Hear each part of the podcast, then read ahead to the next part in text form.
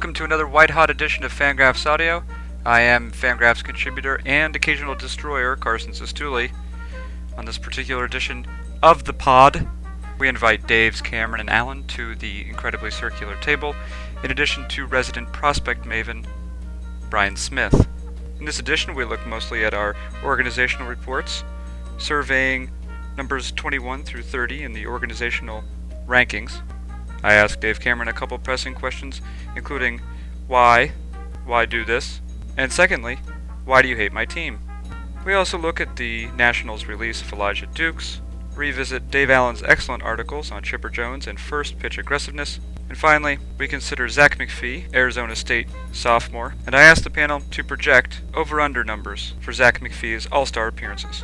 All this, plus the occasionally well placed insult, on this edition of Fangraphs Audio.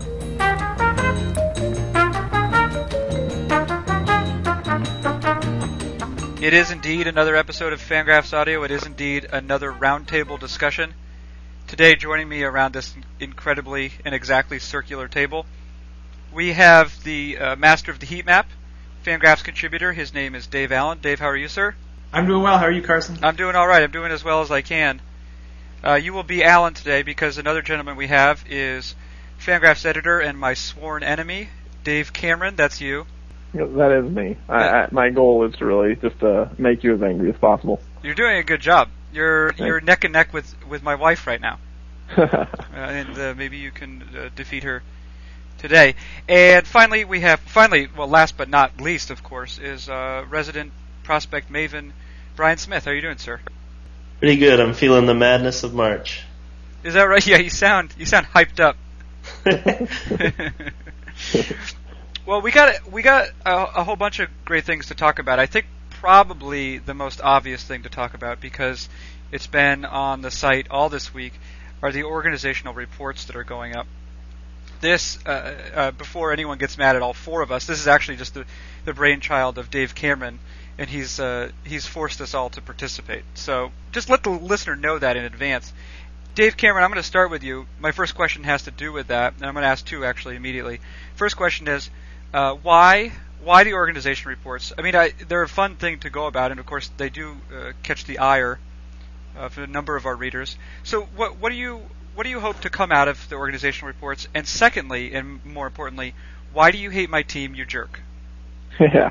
So I think like when I first conceived of doing the organizational rankings, the idea was that you know you always see like these power rankings and these things that are like trying to order a team based on how well they're going to do in the current year, uh, and then you see like farm system, farm uh, values from like Baseball America and some of these places that like focus on the farm system, but you like rarely see an all-encompassing thing. So you have these teams that would like fall in between the cracks when they promoted a whole bunch of really interesting, good young players, so their farm system isn't that good anymore, and those guys might not be good enough yet to win, so they don't do very well in the power rankings. But they're building like this really awesome core of talent that'll be good in a year or two. And I think like the Rays were in this position four or five years ago where they had all these really good young players and they were kind of overlooked and everyone was like, ah, they're just the Rays. And I'm like, nah, you look, in a couple of years they're going to be amazing. And so I wanted something where we could really shine a spotlight on what teams are really set up well to win both now in 2010 and maybe in 2011, and 2012, and which organizations are doing uh, things the right way, you know, without pulling up the process again, but a really implemented systems that will help them continue to win and which teams can really win going forward. And so I wanted something that would just kind of encompass all the value of, you know, current talent, future talent, uh, good organization, good financial support from the ownership, good stadium. Just really look at the overall health of an organization, and yeah, you know that's kind of the goal of them. Whether it works or not, you know, it's definitely a subjective thing. There's opinion in there, so we're not calling these like the be all end all. Uh, I understand that people can disagree, disagree, and you know maybe maybe they're right and I'm wrong. That's okay, but I think they're fun, and uh, seems like most people enjoy them as long as those people are not Tigers fans. Yeah, well, we we can get to that in a second because I think I think Dave Allen actually wrote the uh, the Tigers report. He's on the phone with us. But and the other thing is why yeah why do you hate my team? Yeah, you know I don't actually hate anybody's team. Uh, one of the interesting things about being a baseball writer that all of our Fangraphs contributors have learned is that you eventually get accused of bias against every single team. And I, you know, when I was writing USS Mariner when they were terrible, I actually got accused of being a bias against the Mariners. I was uh, that was interesting and new. So really, like, I'm not out to get anybody. I'm not out to get the Astros. I don't hate the Astros. I actually kind of liked them when they had Bagwell and Biggio, and you know, there's there's some good teams. I like some of their guys. I think Wandy Rodriguez is really good. So like, you know, I'm not. I don't hate the Astros. I just think they're terrible and they're old and they're not run very well. And so, you know, we're just being honest with our opinions. We're not biased against anybody. This is just when we look at it and we stack everybody up, somebody's going to be the worst. And, you know, right now it's the Astros and the Royals and the Nationals and, you know, these teams aren't very well run. So yeah. just, Well, actually, uh, D- uh, Mr. Allen, you wrote the Houston Astros current talent or present talent report. I'm curious uh, about a couple things. What makes a team the worst in the major leagues, and is it the worst team in your mind? You know, you wrote the report. Would you have put the Royals first? Uh, what do you think about that? You know, I just wrote the report for the current talent, and then Dave sort of synthesized that with the future talent. Uh, and maybe their current talent isn't quite quite the worst. Maybe the Royals are a little worse, or the Blue Jay the Blue Jays. But I mean, either way, they're they're close to the worst. I sort of went and looked at you know where do the fans project them, where does um, Chone project them, and looked at the different projection systems just to get sort of an idea. And almost everyone sees them as sort of a low 70s win team.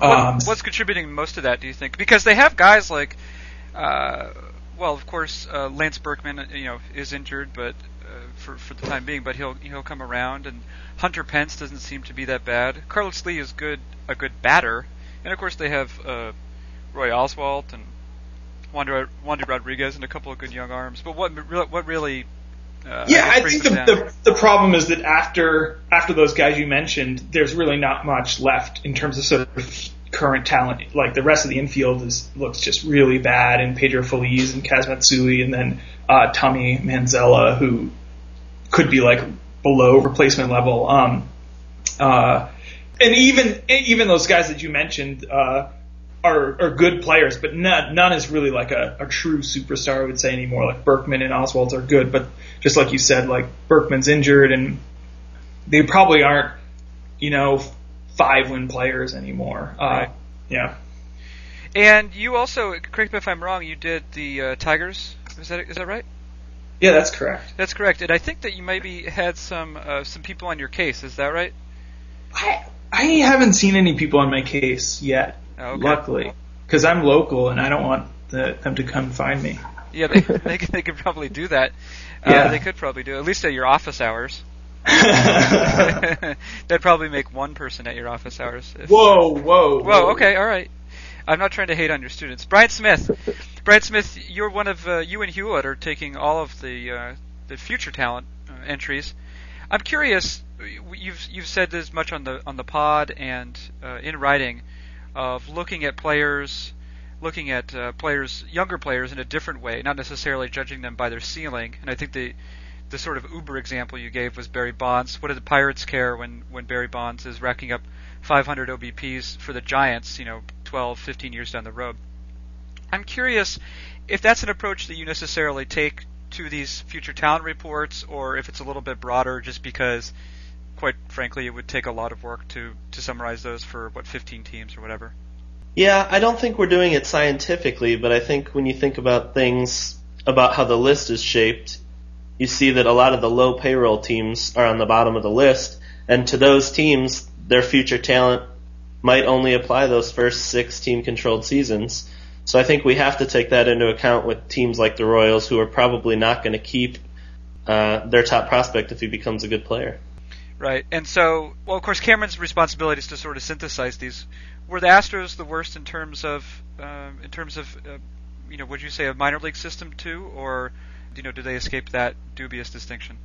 I haven't I haven't ranked them all exactly. I think the Astros are in a weird position in the sense that they don't have a lot of they don't have the budget for the scouting department that other teams do, and their scouting director is also really looking for raw players that could become stars and going off that end. So they don't really have a lot of talent that's major league ready, maybe outside of a guy like Bud Norris or Jason Castro there are a lot more guys like Jordan Lyles who are years away, but you never know. They could become the foundation of the next good Houston team in 2014 or so. Right.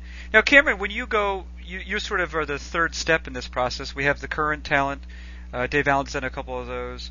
We have future talent, and that's been uh, Brian Smith and Marc Hulet's responsibility.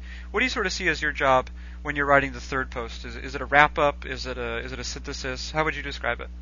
Yeah, I'd say a synthesis is a good way to look at it. I mean, you know, like it kind of led with the uh, saying like they're not the worst team in baseball, and they probably don't have the worst farm system in baseball, and they're not the worst run team in baseball. But when you have all three of them up, and the meddling owner, and the payroll issues they put themselves in with all these bloated contracts for uh, guys with no trade clauses who have no interest in leaving Houston and giving them no financial flexibility. When you add everything in, even though they may not be the worst in anything, they're the worst overall. And so what I'm trying to do is bring balance to these things. So like I think we, you know current talent probably has to be the most important of anything. Like if you've got a chance to win this year, because you put together a good team, even if you lucked into it and your farm system is terrible, you know that's going to get you up the ranks a little bit future talent probably not quite as important because of the attrition of prospects. And you know, you can build the best farm system in the world, but uh, you might only get three or four good players out of it.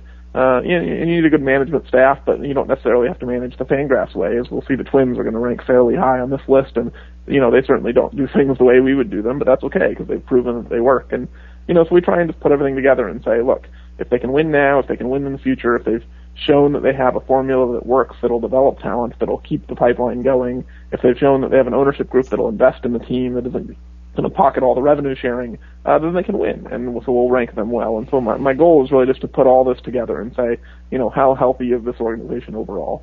Right. Now, w- one organization that's probably not at the peak of health right now is the Washington Nationals.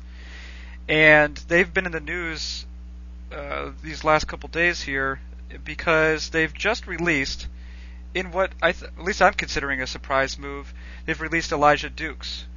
We know that Elijah Dukes has had some behavioral issues, and those were certainly sp- splashed across the interwebs, uh, the sporting the sporting news sites, and probably even you know sites that don't consider themselves quite as concerned. He had some domestic abuse problems, some anger problems, but none of that seems to be the reason that he's been dropped uh, from the from the Washington Nationals. Dave Allen, you wrote the piece on it. Maybe just frame the discussion for us. What you see as possible reasons for why he was dropped.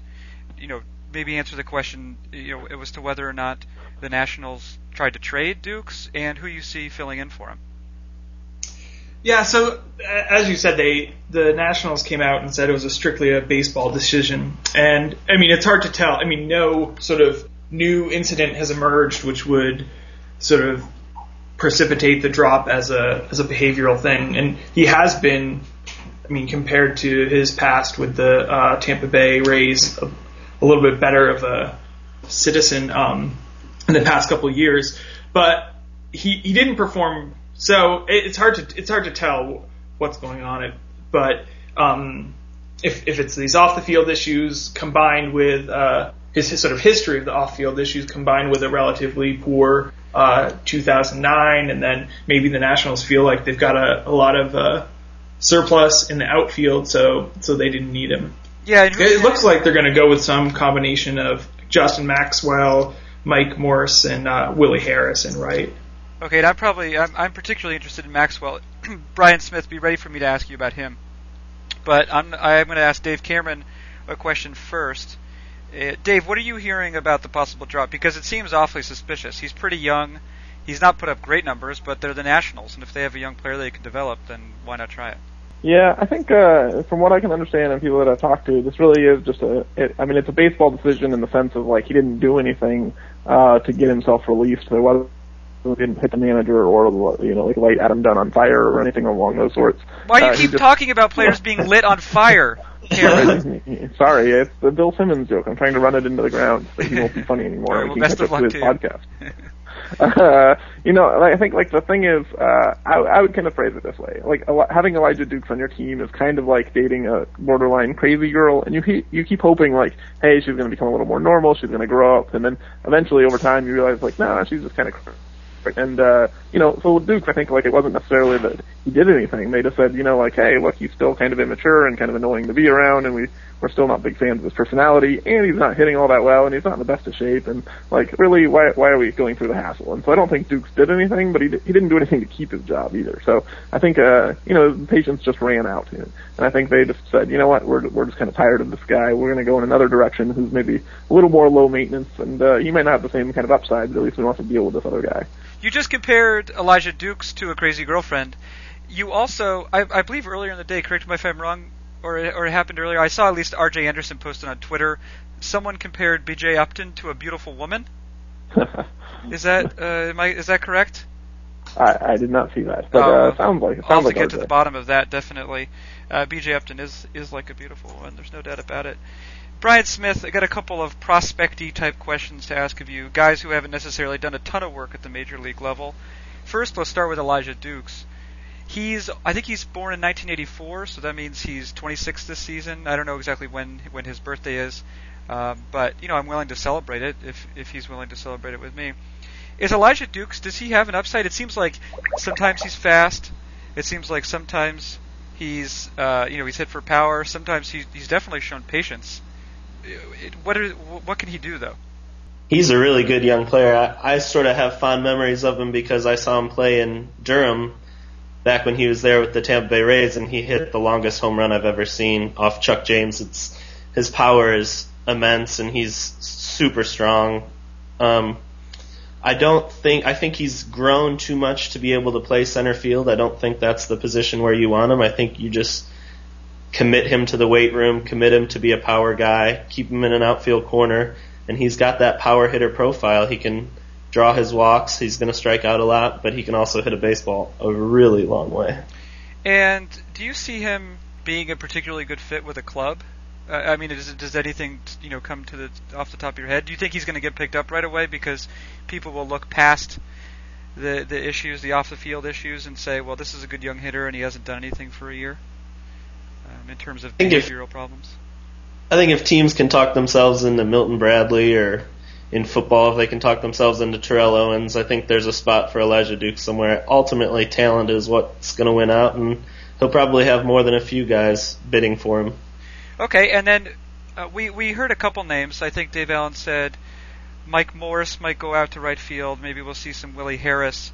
But Justin Maxwell as a player has always been exciting to me, even though he's had, I think he's had some injury issues. You might know better than I. Maybe he's had contact issues as well, but he's kind of he's got some sweet skills and he's huge. I think he's like six five. Uh, what else can you tell uh, can you tell us about Justin Maxwell and how he might project, you know, at a major league corner? I think the Nationals like him because he went to University of Maryland and they seem to just love the local connection that some players can bring. He's also super athletic and he probably could be a better defender in a long season than Elijah Dukes was. But I think offensively he's going to be a little overmatched in the major leagues. He's got every tool a little bit, but I think the strikeouts are going to become an issue in the majors and I just don't see his offensive profile being anywhere close to where Dukes is. Okay. Dave Cameron, uh, before we move on, I just want to ask you if you've heard any rumblings about a place where Dukes might end up. Well, I think a lot of people have talked about the Mets because you know their outfield is terrible, and uh, you know, but I, I would say the White Sox make some sense too. Uh, their manager is almost as crazy as Dukes is, so that could be an interesting pair. Uh, and you know, they're, they're Andruw Jones is their DH, and I think they're going to use Mark Kotsay there sometimes as well, and they've got Juan Pierre slotted for regular playing time. So you know, uh, I think a combination of crazy manager and need for a guy who can hit, uh, you know, the White Sox would make some sense. Okay. All right. Well, then moving on now uh, to a guy who definitely can hit. And by the way, do you hear this transition I'm making? Is it very clear I'm making a transition right now? Thumbs up. Good. Yeah, this is what we call radio magic. Uh, Dave Allen, you wrote about a guy who can hit. His name is Chipper Jones, uh, and you wrote a, a series of really cool articles looking specifically at Chipper Jones and first pitch uh, first pitch aggressiveness, which I think it was an idea that you were borrowing from Boog Sciambi, who'd written a, a cool uh, guest uh, guest post over at Baseball Prospectus. You were looking at Chipper Jones, first pitch aggressiveness. You think you did a couple uh, or three posts on that, all really exciting stuff. And then I think that maybe you were sort of considering opening it up to uh, other players and to see and to see you know what was going on with them. If they changed essentially, if they changed their approach based on the situation or based on um, you know based on a particular opponent. Uh, I was wondering if you might be able to summarize like what drew you to that, and you know what your some of your basic findings were. Yeah, uh, th- yeah. As you said, it's uh, based on a conversation that Chipper Jones had with this uh, Braves uh, broadcaster about um, the fact that he he doesn't see many first pitch first pitches in the zone, yet he has a relatively high swing rate at those first pitches. And then Jones was and so the first post just looked and showed that that was the case. Yeah, he sees very few pitches in the zone on the first on the first uh, on the on the first pitch, second only to like Prince Fielder, but he has a relatively high swing rate um, at those first pitches. Um, and then J- Jones responded that he did this because he didn't want to get behind on good pitchers. That when you're facing a really good pitcher and you you, you start off 0 and 1, you're uh, you're in a big hole. So then I looked and compared his swing rate uh, on first pitches by pitcher FIP, and and just like he said, he, his his uh, high swing rate is just on those pitchers with a low low FIP. So against the best pitchers, he's swimming swinging often at the first pitch, and then against poorer pitchers, he uh, he swings relatively rarely at the first pitch, just like the average batter would. So then I, I thought, you know, is this is this why he's so good, or do, do other batters display the same pattern? and it doesn't look like other batters display that same pattern where um, most batters have almost no relationship between the swing rate and the um, how how good the opposing pitcher is. So this is actually a cool situation where you've been able to verify via the numbers like something specific about an actual player's approach and the way it can change situation to situation. Is that right? Is that is that a fair summation? I think that's a great summation, and that's yeah. I thought what what's so cool about the pieces, if I can say that my uh, articles are cool. Yeah, um, do it, do it. Talk yourself up. Uh, is that the that the numbers can sort of back up and what what the player is saying, and again, if for a player as good as Chipper Jones, it's really interesting to see if he's taking a different approach than other than other batters, and then verifying that with the data. Now, Dave Cameron, I you know I feel like there are other players that have kind of been famous, at least anecdotally, known for known for changing their approach given the situation. The guy I'm thinking of off the top of my head is Tom Glavine, who who I would always say, well, I pitch differently in different situations. You know, I'm going to with runners on. Uh, I'm going to nibble a little bit more, and that's why maybe I, I feel like in, in a, uh, as a as an excellent host, uh, uh, I've decided not to look up any of this information and just uh, rely on you guys. Uh, that maybe he had really high strand rates, uh, or he outperformed his his FIPS or xFIPS over the course of his career. Tom Glavine is one guy. Are there other guys um, that you can think of too that uh, have sort of exceeded their you know their peripheral stats or have actually behaved differently in different situations? Well, Glavine's definitely the most notable, um, who has done quite a bit of research on why he's been able to uh, post ERA better than his peripherals would suggest over, you know, I mean, his career's over and he threw well, hundreds of thousands of innings, you know, a slight exaggeration. But, uh, I also hear he died in a fire. Is that true? Are you yeah, about to say that? That is not true. Tom uh, Glavine's still alive. uh, you know, like with Glavine, we have this really long career where we can see that he consistently did this for long periods of time. And he's even talked about how, you know, if he had runners at second and third and one out, he was much more willing to issue a walk and uh, pitch around the batter and not give up a home run. And we can actually see that in his numbers where, uh, you know, with first base open and a runner in scoring position thing, his walk rate would go way up and his home run rate would go way down. And so it's uh, clear that Glavine was actually doing something different depending on the base out state. And logically, it actually makes sense. And you would think that most pitchers uh, would want to do this. Maybe not all of them are as smart as Tom Glavine to know how or they don't have good enough command, but they would want to do this. You see guys like you know, Javier Vazquez, who continually underperformed their FIP, and you think that maybe he should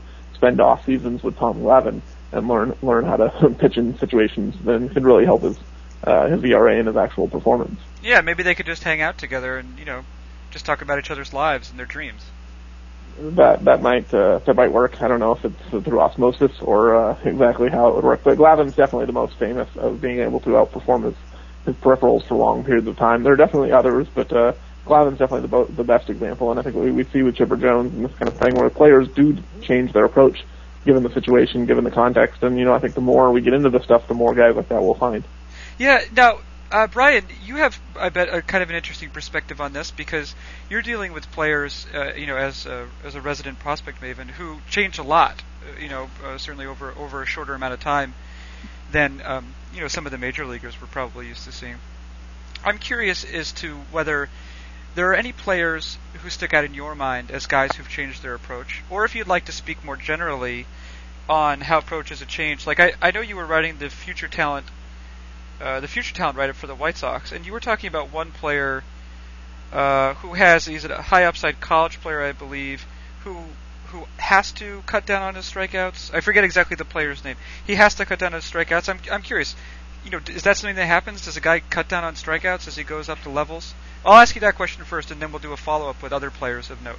Okay, I, the person you reference is Jared Mitchell, who is one of the White Sox top prospects. He had an ankle injury in spring training, so he's going to miss the year. But one thing that I think he'd be well served in doing is spending the year thinking about how his approach is going to change because he does strike out too much. It's he would probably have struck out somewhere between 25 and 30 percent of the time this season, and he would be well served in thinking about how I can do differently. What what approach do I want to have on the first pitch? What approach do I want to have with two strikes, which is something a lot of coaches talk about, and uh, make some practical changes. And we do see it a lot. I, we see a lot of players that go from 25 to 30 percent to a more manageable 15 to 20, and and it works for them.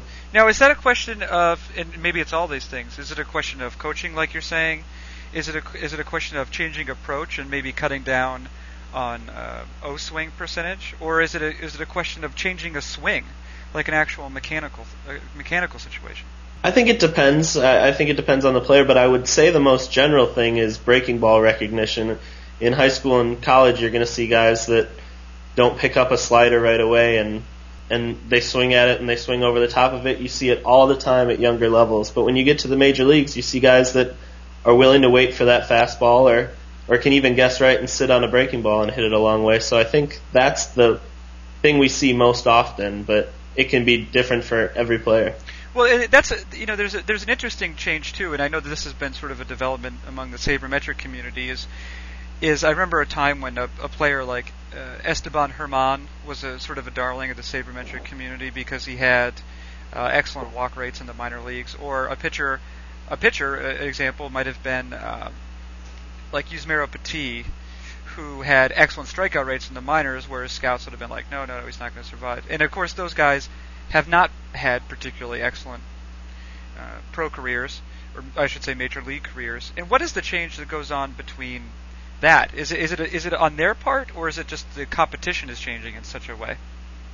Yeah, I think they're good examples of just showing how good major league players are. I mean, Petit was known for his fantastic strikeout to walk ratios in the minor leagues, but I think that almost served against him in the majors because he was in the zone so often the players took advantage of it and his deception that scouts talked about in the minor leagues and, and some really liked, it just didn't confuse major league hitters like it did minor league hitters. So when he was when he was pitching inside the zone, those hitters are going to punish him.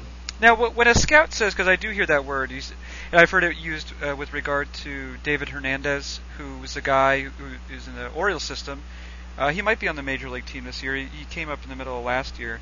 He had crazy strikeout numbers. I think he led, uh, maybe he led his league for two consecutive years in terms of uh, total strikeouts, or maybe it was K per nine rate. But he did not have that same sort of success at the major league level. He's a guy that scouts have, have described as as uh, you know sur- surviving off of deception. What does a scout mean when he says that a guy uses deception to strike it out, and how does that differ from you know what Neftali Feliz does, for example?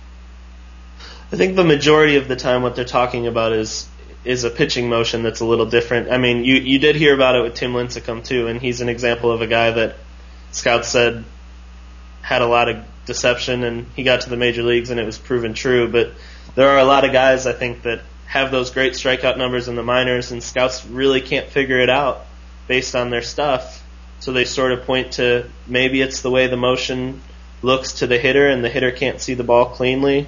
And that's sort of the easiest explanation when you can't say he has a good fastball, he has a good breaking ball. You sort of just point to that. Okay. Well, and I and uh, I was sort of discussing the the idea of the prospect. I have one more uh, incredibly pressing question uh, to pose to all of you, and it involves a certain Zack MacPhee. Zack MacPhee is a second baseman for Arizona State University. Uh, all three of us were at the game versus Auburn. This was uh, last Saturday. Um, I don't know the exact date. I'm not gonna I'm not gonna look it up right now. But it was uh, last Saturday. Zack MacPhee, we saw coming into the game at seven triples in ten games. He was seven to seven stolen bases. I don't know necessarily what his second base is like.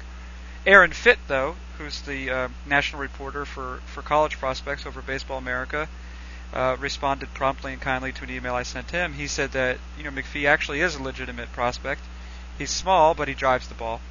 I'm uh, I'm looking for you guys from you guys an over under on All Star seasons in the major leagues from Zack MacPhee, and then uh, I'm willing to check this. I'm willing to come back to this in 15, 20 years, and uh, you know we can uh, you know the winner gets a beer or something like that.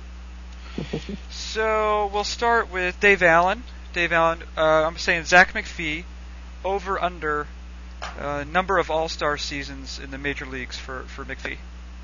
I, I think I have to go with zero. Oh, Uh, well, I mean, I don't know. At under over, I think you do. I think you would have to go like zero point five. So, but even that, you would say what? He's just as likely to have one or more than zero. I think he's way more likely to have zero. I I liked you a lot more like 30 seconds ago. so you're totally in the doghouse. Brian Smith, uh, Dave Allen's already said zero or 0.5. Where are you going? Well, I was hoping you wouldn't specify major league seasons because I bet he'll be an all star every year in the Carolina League or the International League. But uh, I'm not sure in the American League he's going to be an all star much. So I'm going to go with 0.75. Points. so you think there might chance he'll get a half? He might get a half an All Star season. Yeah, he'll be a, you know, someone will back out and they'll just have to go with MacPhee because they love his grinderness. He is a grinder. He is a grinder. I think we saw that. He's pretty scrappy. Dave Cameron, can you help me out here? Can you throw? Can you give me a whole number, maybe? Or, or- Yeah, I, I- think I actually can give you a whole number. I'm going to go with negative one. Like I think the team is so bad in the major leagues that he's going to have an all-star teammate who does not make the team because they're holding it against MacPhee. I think uh, there's a chance that if, you know if MacPhee ever gets named to an all-star team, it will come at the cost of a more talented teammate. Uh, and so I'm going to go with Zack MacPhee negative one. He actually costs his better teammates an all-star appearance at some point. Okay, in his career. I'm gonna have to go with somewhere, but I'm gonna say seven, I guess, so six and a half. I'll say six and a half. I like him for for I like him for seven, six or seven All Star games. Uh, Uh, but so are, are you we counting have the to rec- where he purchases a ticket? Does that, does that count? okay, listen, Cameron, you don't know anything about baseball. this is true. Yeah, you should just look at. Are you looking at a spreadsheet in your mother's basement right I, now? I, I can pull one up. Okay, good. Well, this has been great. Uh, Well, actually, I should say it was great up till the end until you guys uh, disappointed me entirely. But uh, whatever. I guess I'll invite some of you back in the future. Uh, who was on the show today? Well, one of the guys was Dave Allen. Dave, thank you very much for your contribution. Thank you, Carson. Okay, great. Brian Smith, you contributed excellently as well. Thank you very much. Thank you, Carson. Okay, great. And also to my sworn enemy, Dave Cameron, even though you've disappointed me beyond words, I do appreciate you making yet another appearance uh, at Fangraphs Audio. Thank yeah. you, sir. Yeah, no problem. I don't. I don't know if you should be disappointed when your enemy uh, angers you. Uh, that seems like maybe you should adjust your uh, expectations. Uh, I yes, it, life is all about adjusting expectations. In my case, lower and lower every day. this has been another uh, episode of Fangraphs Audio. I hope the listener is not not adjusting his expectations lower and lower because I feel like the show is getting better and better. Thank you for joining us. This one, I will remind the listener, or not remind, I'll tell the listener, we're gonna have an exciting uh, uh, couple shows this next week. We'll be we will be uh, inviting our Rotographs brothers into the fold. Uh, please do look on that. That'll probably come out Wednesday, Thursday, Friday, something like that, sometime later in the week. Thank you for listening, and please do tune in again.